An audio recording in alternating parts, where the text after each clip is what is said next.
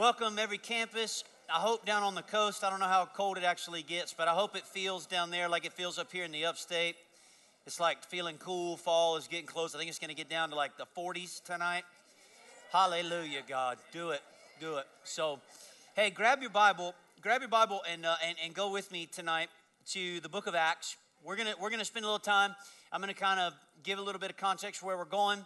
Um, and then we'll jump straight in. So we're, we're in this series, nine week series, the longest series we've ever done. We're doing a nine week series on talking about the way. We're basically just talking about what it means to actually follow Jesus. And the reason we're doing this is because a lot of us grew up in church, and it's hard here in the South, growing up in church. I know that's not some of your story, but it's most of our story across the state. And when you grow up in church, especially in the South, it's hard to find somebody who flat out says to you, I'm an atheist or i mean there are a handful. It's also it's hard to find somebody who is just completely oblivious to the christian faith. Now there are people that are in our classes that are you know muslim or hindu or, or you know agnostic or something like that. But uh, very rarely will you come across in your class or on your football team or in your cheerleading squad or whatever you will very rarely find somebody who has no idea what it means to be a Christian. Everybody's familiar with the word Christian and it's it's kind of cool. It has its it certainly has its pros to it, but it has its cons as well. One of the cons is it becomes difficult to find out who actually is a Christian because everybody says they are, right? Everybody everybody would tell you like I love God and I'm following Jesus. And that's why Jesus would say, You'll know my disciples by a handful of things. You'll know them by their fruit. You, you will know by the way they love each other. You, there, there will be, and there should be, evidence for those of us who are following the way, following Jesus. And so, for a lot of us, we're, we're all about it. We're like way serious into it, but we're just new to it. We're fresh to it. We're trying to sort out what is what's religion and what have I just been told and what have I just kind of been passed down? It's just tradition. And what if this is like actual from God, following Jesus. What does it mean? So the best way for us to do that has been to just go to the Bible. We've just been spending a ton of time in the text, in the New Testament. And so the last several weeks we've talked about Jesus. And I mean, I guess it's a good thing if you're going to talk about following Jesus to spend several of the weeks talking about Jesus himself. But we looked at the ministry of Jesus, we looked at the teachings of Jesus, and then specifically the last couple of weeks we've talked about the death of Jesus. And then last week, you know, we're talking about the death, burial, the resurrection of Jesus and how fundamental to your faith and to my faith fundamental to our ability to pass these things on to the next generation later in life as you get older, and you will get older one day. You'll get gray and old, and you, you get a dad bod or a mom bod, and it'll be awesome, and you'll start figuring stuff out, and it'll be great. And one of these days, you'll have to start figuring out, like, okay, now it's time, it's my turn in life to actually pass these things down to more people. And the only way for us to do that is for you to have a really great understanding of what it is you're supposed to pass on. And so the, the, the, best way to do this, again, to look at the text. And so as we're talking about the death, burial, resurrection of Jesus, it makes sense that tonight and over the next couple of weeks, we move to the part of the text, to the, the portion of Scripture where we start talking about the Holy Spirit. Now, show of hands at every campus. I, I know the, the Holy Spirit is it's just like one of these things that it's just interesting here in the South. Show of hands if you grew up in or you've ever been around a, a church where um, you saw like a, a, lot of people like speaking in tongues and like prophesying and you, you would say like i grew up in a church that like we talked about the holy spirit a lot. Okay.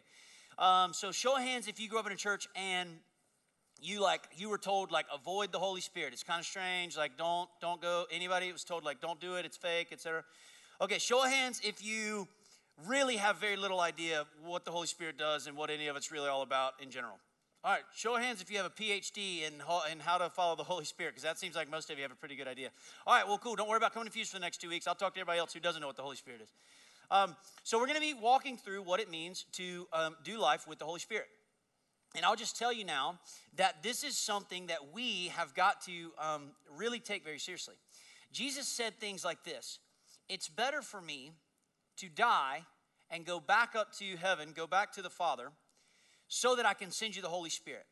It's better, Jesus told his disciples, it is better if I don't stay here with you so that you can get the Holy Spirit. Now, the disciples living with, walking with, doing life with Jesus, it seemed pretty amazing that they were with Jesus himself. And then for him to say it's actually better if you get the Holy Spirit, that should make us go, oh, okay, wow. Um, but we're to find that most of us um, I know, you know, at least here in Anderson, nobody really raised their hand because I think everybody's too scared to say what they actually know about the Holy Spirit. So it's okay. I'll do it. I'll go first. So actually, here's the deal. Most of us have zero idea who the Holy Spirit is and what to do with all of it. In fact, you can tell by the way most of us follow Jesus that we have very little idea who the Holy Spirit is and what he actually does in our lives. You can tell by how much religion and how much shame and how much guilt is still in the service when we all come together and sing. You can tell from all of that, from the way that it feels in the room, from the heaviness that's on people, you can tell that very few of us have any idea who the Holy Spirit is and how to do life with Him. That's okay. But it's crucial for us. Jesus would say it's better for us to understand how to do life with the Holy Spirit so that we can follow Him more closely. So I'm going to pray tonight. And I'm going to give everybody on every single campus. I just want to I want to do two things tonight. Number 1, I want to make sure you go into the next few weeks talking about the Holy Spirit not like wigged out. Okay? Don't be don't be freaked out. Don't like feel weird about anything. Don't just like don't don't do any of that stuff. Okay? So that's number 1. Number 2, I don't want you to be freaked out if you get freaked out. Does that make sense? Because there are things that seem like they're pretty normal in the life of people in the Bible. And if they were to happen to us, they would probably be quite strange to us. But I would argue that it might be that that's what our normal should be. So let's pray. Let's ask the Holy Spirit to come and be here to teach us, to guide us, to help us, and, uh, and then we'll jump into the teaching. So, Holy Spirit, you can come tonight and have your way in us. We honor you as God. We honor your presence here with us. Your voice is better to us than our thoughts. Your presence is more precious to us than our comfort level. And so, Holy Spirit, will you come and will you do your work in us? In Jesus' name, amen. If you have your Bible, uh, turn to the book of Acts and actually, um, I, I, know we do this. If you have a paper Bible, go ahead and turn to your paper Bible. If not, I want you to go to the, your phone Bible, and I actually want like everybody to pull up a Bible tonight because I want to show you something. Because this is one of those things that, that will help you as you're going and reading the Bible yourself. It's one of those cool things. It's like just a little thing to note, but it's it's awesome. So we started this series talking about the Gospels. All right, there are four Gospels in the New Testament. Say them with me: Matthew. All right, what's the third one? Okay, so, okay, okay. Matthew, Mark. Okay, thank you. So uh, most most theologians, most historians, most people that have studied the Bible and look believe that Luke was a physician. Okay, so don't think about like doctor in a lab coat because medicine was very different, but think doctor, okay? He's, he's, he's a physician. My brother is a doctor. I know several doctors. And if you know anything about a doctor, if any of you care to be, to like go into the medical field one day, you know that doctors and people in the medical field, they have to study hard, right? Like they have to, you've never met a doctor that just like you walk in and he just like tells you how he just kind of feels about you right? Like he measures things. He's going to do like there are serious. There's math involved. There's a ton of science. Like like people like doctors are very intelligent and they worked very hard to get there. So when we read specifically Luke's gospel and the book of Acts, um, we need to look at it and approach it a certain way because the book of Acts was actually written as basically the part two of Luke's gospel. So the gospels are none other than just handwritten accounts from eyewitnesses giving testimony to everything that Jesus did while he was here. So Matthew wrote his gospel down. He said, This is what I saw Jesus do when I was with him. Mark did the same thing. Luke writes his gospel. And then the first, and this isn't going to come up on the screens, but I want that's why I want you to look at Acts chapter 1, verse 1. I want you to look at how the book of Acts starts, okay? So this is Luke writing this. In the first book, O Theophilus, I have dealt with all that Jesus began to do and teach until the day he was taken up. Okay, so pause what's in, when he says in the first book, O Theophilus, what, what's the first book he's talking about? Right, he's talking about his gospel, the gospel of Luke. So the gospel of Luke and the book of Acts are like part one and part two of what Luke is trying to present to us. So I know that when, if, you know, if you don't just like, if you don't know the Bible, when you go to the book of Acts, it's going to seem like there are some things in here that are like ghost stories right? Like there's just crazy things. With actually, they are holy ghost stories. Okay, but there are things in here that seem like um, they're like, where did this come from? This is crazy. But the same guy that documented the book of Luke to us with a ton of data, like a ton of eyewitness accounts with a lot of research and a lot of things that back up his gospel that has been proven as like a very valid account of the things that Jesus said and did, also wrote the book of Acts to us. So this is like eyewitness. Luke was here and he wrote this and a lot of people believe that this Theophilus guy that he's writing this to, when he says, Oh, Theophilus, I've written the first book, what that he's trying to, there's this prominent man back in Antioch where Luke was from, and he's writing this as an argument for why he should believe in the Messiah, Jesus.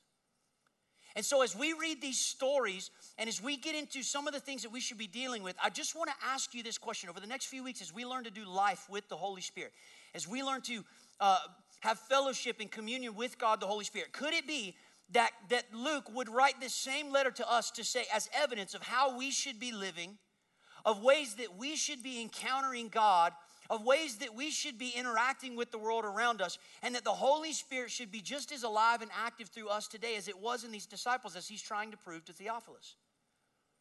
And he says, he starts it off by saying, Look, Theophilus, uh, the last book I wrote to you, it ended with Jesus being sucked up into heaven. And it was wild. We all saw it. We don't know what happened. And then he picks it up right here. So let's pick it up, Acts chapter 1. I'm going to read this to you. We're going to go verses 4 through 9. Okay, so Jesus is, is, is um, he's back with them. He resurrected from the dead, where we picked up last week. Verse 4 While staying with them, he ordered them, talking to his disciples, not to depart from Jerusalem, but to wait for the promise of the Father which he said, You heard from me. Um, for John baptized with water, John the baptized with water, but you will be baptized with or in the Holy Spirit not many days from now. Um, verse 6 So when they had come together, they asked him, Lord, will you at this time restore the kingdom to Israel? And he said to them, It's not for you to know times or seasons that the Father has fixed by his own authority. Here we go. Here's the, here's the kicker. But you will receive, what's that word? When the Holy Spirit has come upon you and you will be my witnesses in Jerusalem and in all Judea and Samaria and to the end of the earth.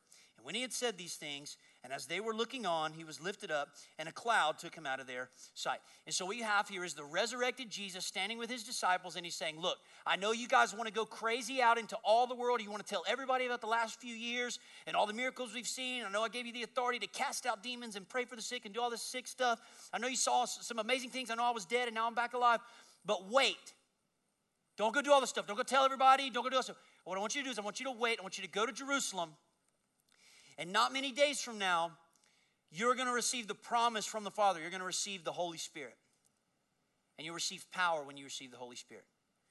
And then he gets sucked up. Okay, so let's turn to Acts chapter 2 now. So they're hanging out in Jerusalem. They're waiting in Jerusalem, and they're there for the feast of Pentecost. We don't have time to get into the feast of Pentecost. Traditional Jewish feast is in their calendar year. They were all in Jerusalem to celebrate some stuff.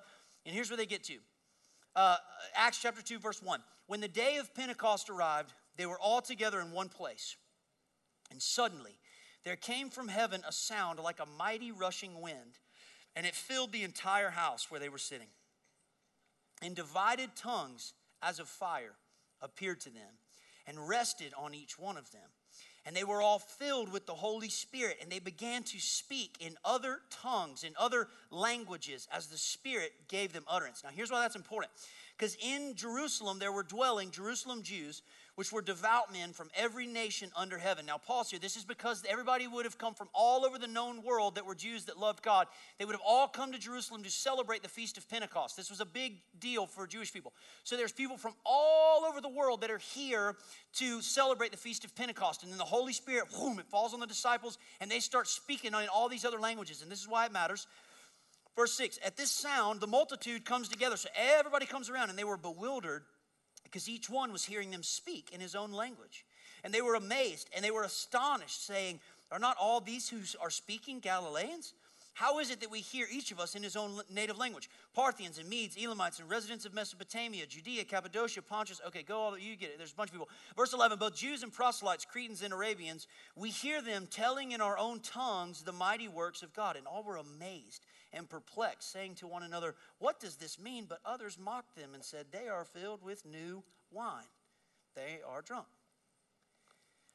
So I just want to show a handful of things here about the Holy Spirit, and I'll just give you this week, I just want to give you an introduction to maybe life with the Holy Spirit, what this kind of could mean for us. And then next week, we're going to look at how to be led by the Holy Spirit, and we're going to give you an opportunity to be prayed with by your Fuse group leader to receive more of the Holy Spirit, to, to be able to follow the Holy Spirit more closely. But there's several things about doing life with the Holy Spirit that I want to share tonight that just come from this text. This is not going to like blow your mind or be, you know, deep theology or anything, but there's three things that genuinely over the last few years as I've learned better to walk and do life with the Holy Spirit that I think are important for us to know before we try to go out and do anything for God or whatever, okay? So the first thing, these all come from the, the Acts chapter 1, verse 6. So the first word that I want you to write down is this word it's the word receive. Everybody say that with me receive. Say it again receive. And this is why this is a really big deal. So many of us that grow up here in a southern Bible culture, you grow up being taught that the things of God are to be obtained, that life with God is a thing to be earned, that I know what the word says, that it says that even while we were still sinners, Christ died for us, but I've still got to earn my way into whatever sort of life that I want. And despite the fact that we're told things like, you could never work your way to God and you can't do good enough, you know, you can never be good enough for God to love you, we still have a way of trying to earn God's love for us. We just do. And so when, when God shows up and Jesus is trying to tell his disciples, when he's trying to say things like, look, you're going to go to Jerusalem and you're going to receive the Holy Spirit. I think what he's trying to get at here is this um, you're not going to know when he's coming, and I'm not going to tell you because you guys are so prone to earning things and just trying to do the right thing all the time. You probably would have like set it up, and you'd have taken credit for you receiving the Holy Spirit. You would have thought like we earned the Holy Spirit, we sang the right songs, we did the feast just right, and so that's why the Holy Spirit came. I just want to tell you this: as you learn to do life with the Holy Spirit, as you learn to be filled with the Holy Spirit, as you learn to let the Holy Spirit do amazing things through you, you're going to have to learn to receive from God. There are some things that you that God cannot do for you until you allow him to do them for you. And it's not because he doesn't have the ability to, it's not because he's limited in his power. It's because God's not the kind of guy who's going to just force himself onto you. Because God's not a bully and God's not like a jerk and love does not insist on its own way. Instead, Jesus and, and Jesus would say to you, There is a promise waiting for you. His name is the Holy Spirit. He is here to help you and guide you and teach you and encourage you and be your comforter. He is here to make you come alive. And if you would receive him, you could have the fullness of him without measure, as Jesus would say. You have to learn to receive. There's a big problem with that because a lot of us doubt so hard that God would ever want to actually give us anything. Right? Because you know you, you know your sins, you know the mistakes you made, you know the bad decisions you make, and they're valid, right? Like it would, the Bible wouldn't say that while we were still sinners, Christ died for us if we weren't sinners. Like you sin. I sin. We, we, we make bad decisions. We do things that hurt the heart of God. And that's why when Jesus comes to do the, the work of saving us and restoring our relationship with God, that's why it's, it's called the finished work, because it's done. And it's so hard to be convinced. That's why one of the biggest roles of the Holy Spirit is to constantly convince you that you've been made right with God, because you doubt it, because you sin. And you have a thought that goes through your mind that's so violent or so vulgar or so explicit, and you go, Oh my Lord, where did that come from? I just finished reading my Bible. And then the Holy Spirit goes, I know, man, aren't you glad Jesus already finished the work? Because if he didn't, you'd have never gotten there. So you have to let God love you. You have to understand that God will give you the Holy Spirit without measure if you will receive it, but you can't earn Him. You can't read enough Bible verses to earn the Holy Spirit. You can't learn enough worship tunes to earn the Holy Spirit. He says you have to receive him. And so this is a big this is a big piece for us because this isn't like oh you get the Holy Spirit one time you got all you got everything you ever need and then you go it's like a you, there's a there's a verb uh, that's in the Greek that we don't have but it basically is like this per- perfect progressive it's like a be being filled all the time with the Holy Spirit and you and I won't do that if you don't think God actually wants to give you anything right for lots of reasons. One, for the reason that some of you grew up with a dad who never gave you anything, he never gave you attention, he never gave you time, he never bought you anything, he never, it seemed like he wasn't interested, and so you don't know how to receive because you don't think God's interested in you.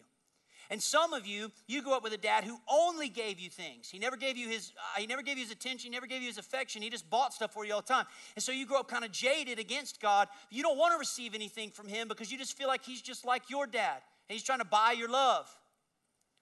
And so we're, we're all jaded in our approach to the Holy Spirit. But I want you to know this God is not going to force himself onto you.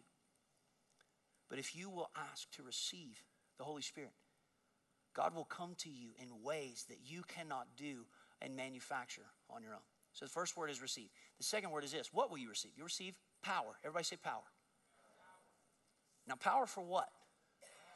Because if you if you go to YouTube or if you Google some of this stuff, you will get lost in the sauce of the internet trying to figure out what the Holy Spirit actually empowers you to do.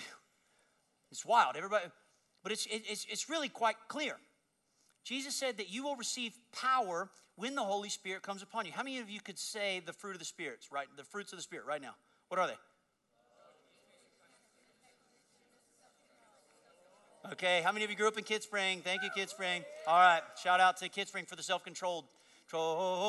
The point is, you get power from God to be able to do the things that you know you should be doing. It's, it's amazing. You, you, you get power from God to actually have peace in your life. Come on, you don't need another preacher to tell you you have peace available to you. You know, if you're anxious in here, if you like have a hard time with that, you know it's available. You pray for it all the time. You don't need somebody else to yell it into your soul.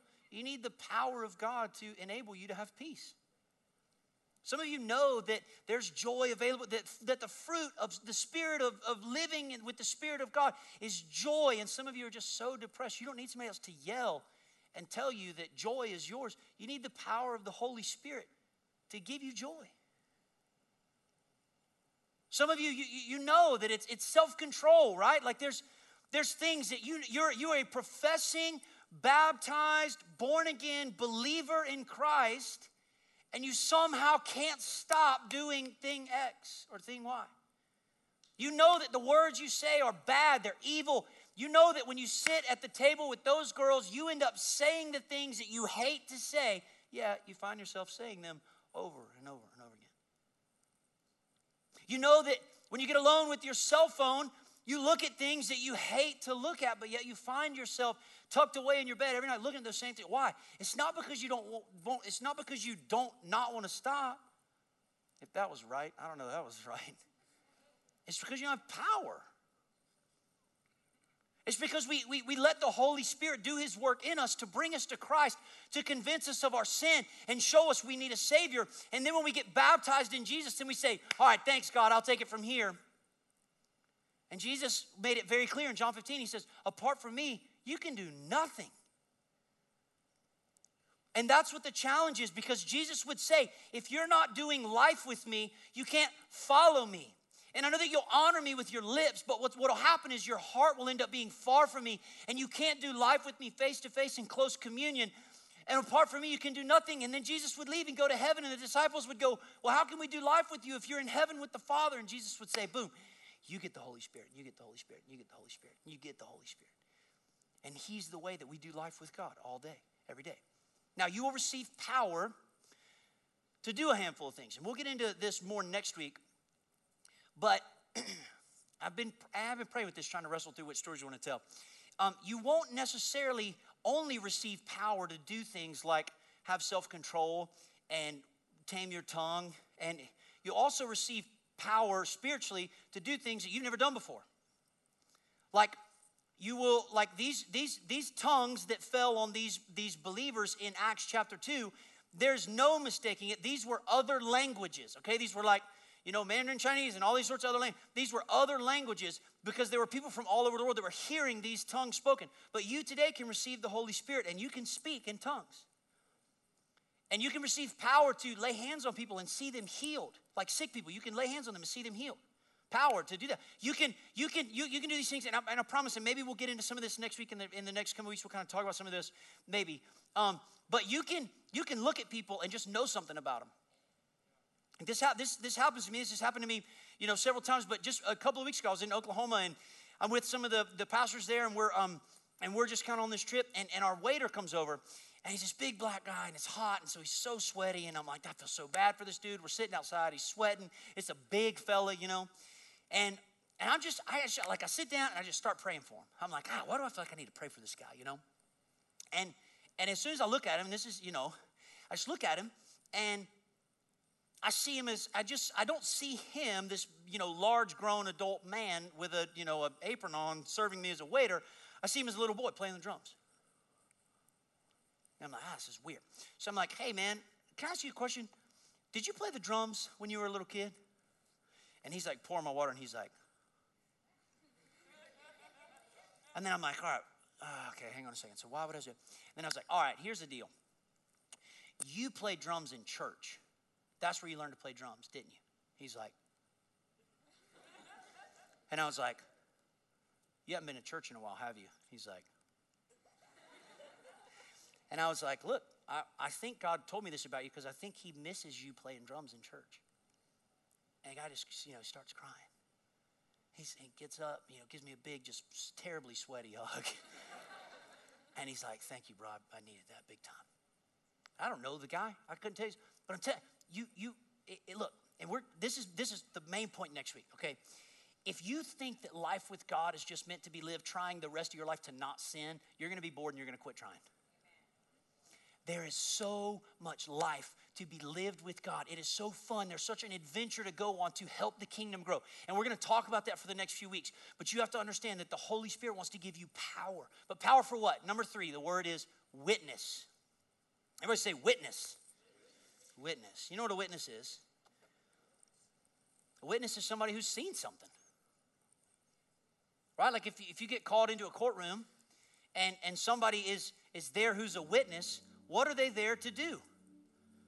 They're there to testify and say, No, I saw this happen. I, I, I watched this. Like, I, I am a witness. I was there. And there's different, you know, classifications of witnesses. But the, the understanding is the same in the ancient as it is today that if you're a witness, it's because I've seen this. And just, you know, we, we, we have such a strange understanding sometimes of what it means to be a witness of Jesus. Now, some of you, uh, um, you you've heard the word evangelism before. How many of you heard the word evangelism before? Okay, so some of you, um, you will be evangelists. You will be amazing evangelists, in fact.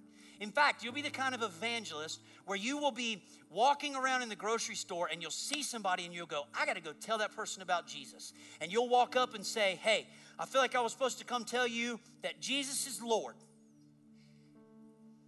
and they're going to weep and you're going to baptize them with a bottle of water you buy on aisle 11. Okay? It's going to be incredible. You're going to have stories like that, man. Hallelujah. It's going to be incredible. But some of you are going to be uh, evangelists in much different ways. Because there are tons of ways to witness to the life, death, and resurrection of Jesus Christ.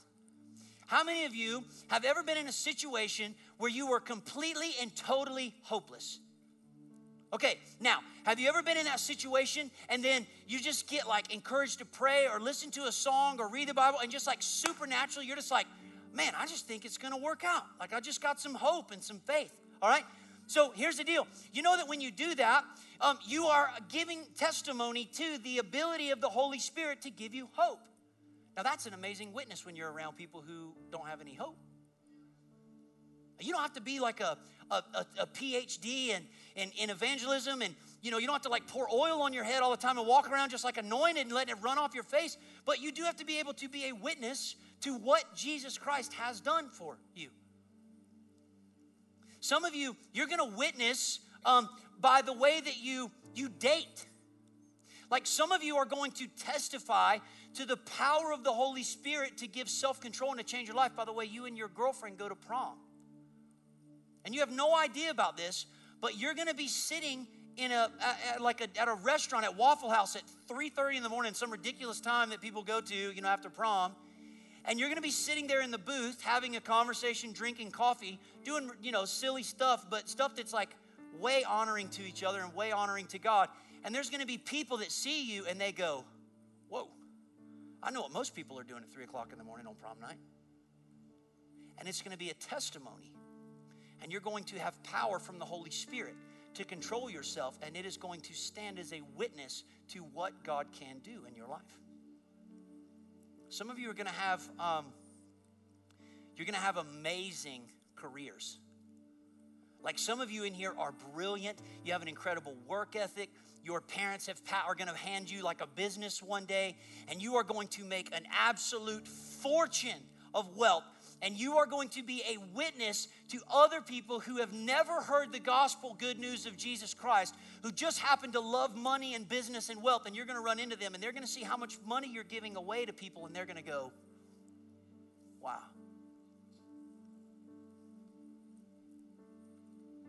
But you've got to receive power from the Holy Spirit. Because apart from Jesus, you can do nothing. So I just want to ask you a handful of questions as we go into our response time tonight.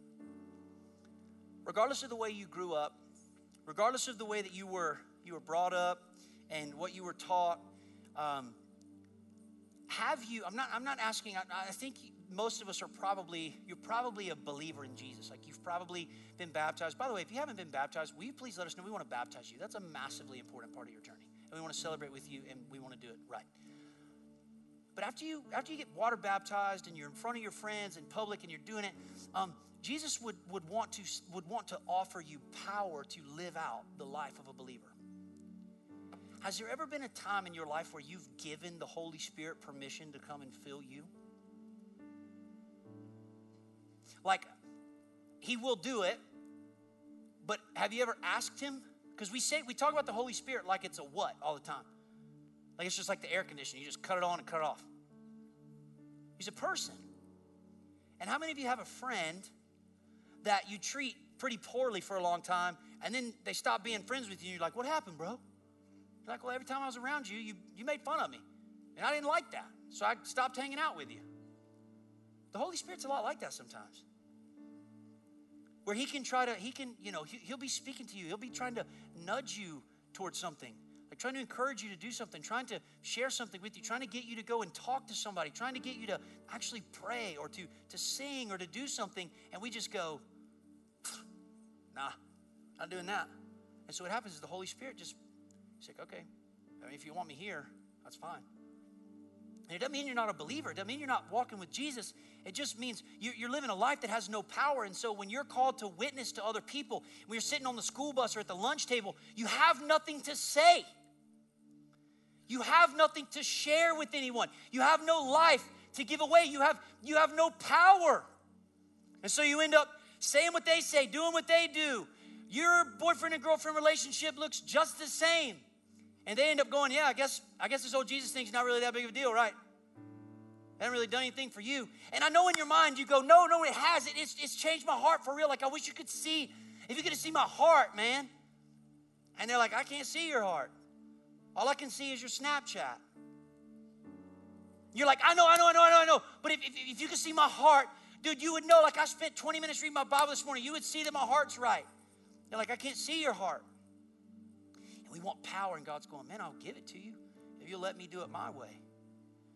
But God's going to do it in a way where He's going to get the glory, and you're going to have to be okay looking like a fool sometimes. So I'm asking you has there been a time when you've invited the Holy Spirit to fill you with the power of God? Because if you haven't paid attention, there's not like a whole lot of people that are effective in their witness these days out in public. Like people aren't like leading people to Christ at your lunch table. People on the school bus aren't just talking about the glory of God. They're not praying in native tongues about the goodness of God in all their native languages. There's just death everywhere, and sickness, and anger, and bitterness, and just evil. It's just everywhere. It's just it's like it's so normal. We've just grown accustomed to it. And God's like, I kind of want to give you guys some power to put some good into the earth. So here's what the invitation time is tonight. We're gonna pray. Nothing crazy. Maybe it's crazy. I don't know. I've seen some people receive the Holy Spirit and it get crazy. Maybe it'll get crazy for you. Maybe it'll be like it was for me. And I was in my truck, and you know, maybe I shouldn't say this, but I was in my truck one day. I, I, had been praying and asking God. I wanted to. I wanted to pray in tongues. God, I want to pray. If this, I've seen it in the Bible all over the place. I want to pray in tongues. And I'm asking God. I'm like, God, this is part of. I want to do this. And one day, you know, eight, nine years ago, before my wife and I were married, I'm driving down the road one day to go pick her up on a date, and I was having a hard time quitting smoking cigarettes, and I was having a hard time being pure with my girlfriend. Okay, and and I feel, and I get this, and I'm going, God, I want to I, you know, I want to pray in tongues, but I'm scared to tell my friends I want to pray in tongues. But I just, I know that I read my Bible, but I'm missing in some sort of like life with God. and I get a text from a friend of mine who was at a missionary school in Hawaii as I'm driving down the road. And he sends me a text. He says, God told me you've been asking to pray in tongues, so open your mouth and start praying. And I opened my mouth, start praying. I was praying in tongues. And it scared me so bad I never told anybody. Because I was like, my friends are gonna think I'm crazy. How do I even explain this? Like nobody does this. I've, we literally like make fun of people that talk about this. Like I don't know what to do. So I didn't do anything with it. I just like let it go to the side. So a couple years ago, I'm riding around again, and I just feel I'm like God. I'm I'm doing the right stuff, but I don't feel like I got any. Like I don't feel like I'm doing life with you. Like I'm. I know what to say. I know how to preach. I know the right words, but like what do I do? Like there's got to be there's got to be something else. Like I feel like I can't even look at you and like I, feel like you're like a stranger. Like you're like a like church every week's like a museum where like I get to hear stories about the God who was one day.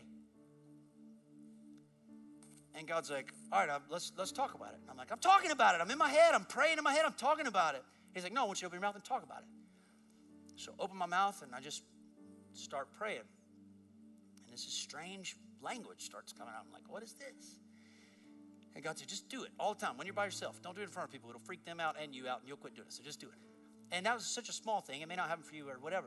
But it doesn't always have to be this big, dramatic thing where you come and get slain by the ghost, you know, or whatever. But but what happened is I had this moment where God said, I will do more for you if you will let me. But you have to let me. So I'm asking you, will you let God? Fill you with His Spirit so that you can be effective in witnessing to the life, death, resurrection of Jesus Christ. So I want to pray. Um, you can stay seated. I'm going to pray every campus. I'm going to pray. Then we're going to take a couple minutes. I just want you to sit there. I want you to ask God, God, is there something in my heart that's keeping me from receiving the fullness of the Spirit of God inside of me? Is there sin in my life I need to repent from? Is there fear in my life I need to renounce? Is there something in my heart and in my life that is keeping me from the fullness of life with God? So, Holy Spirit, I just ask over these next few minutes, would you come to this room right now? On every campus, in every auditorium, in every space, would you, would you invade us with your presence, God? And whether it's it's just this subtle thing we know in our heart that you're with us and that you're working in us, whether it's just a simple whisper in our soul to know that you're close. Father, would we learn to trust you and to walk with you and to do life with you and to stop thinking that the Holy Spirit did all the work to bring us to Jesus and then left us on our own? Holy Spirit, will you come and show us? And then will you fill us and empower us to be witnesses to the power of God? We bless you, God. Do whatever you want to in this time. In Jesus' name we pray. Amen.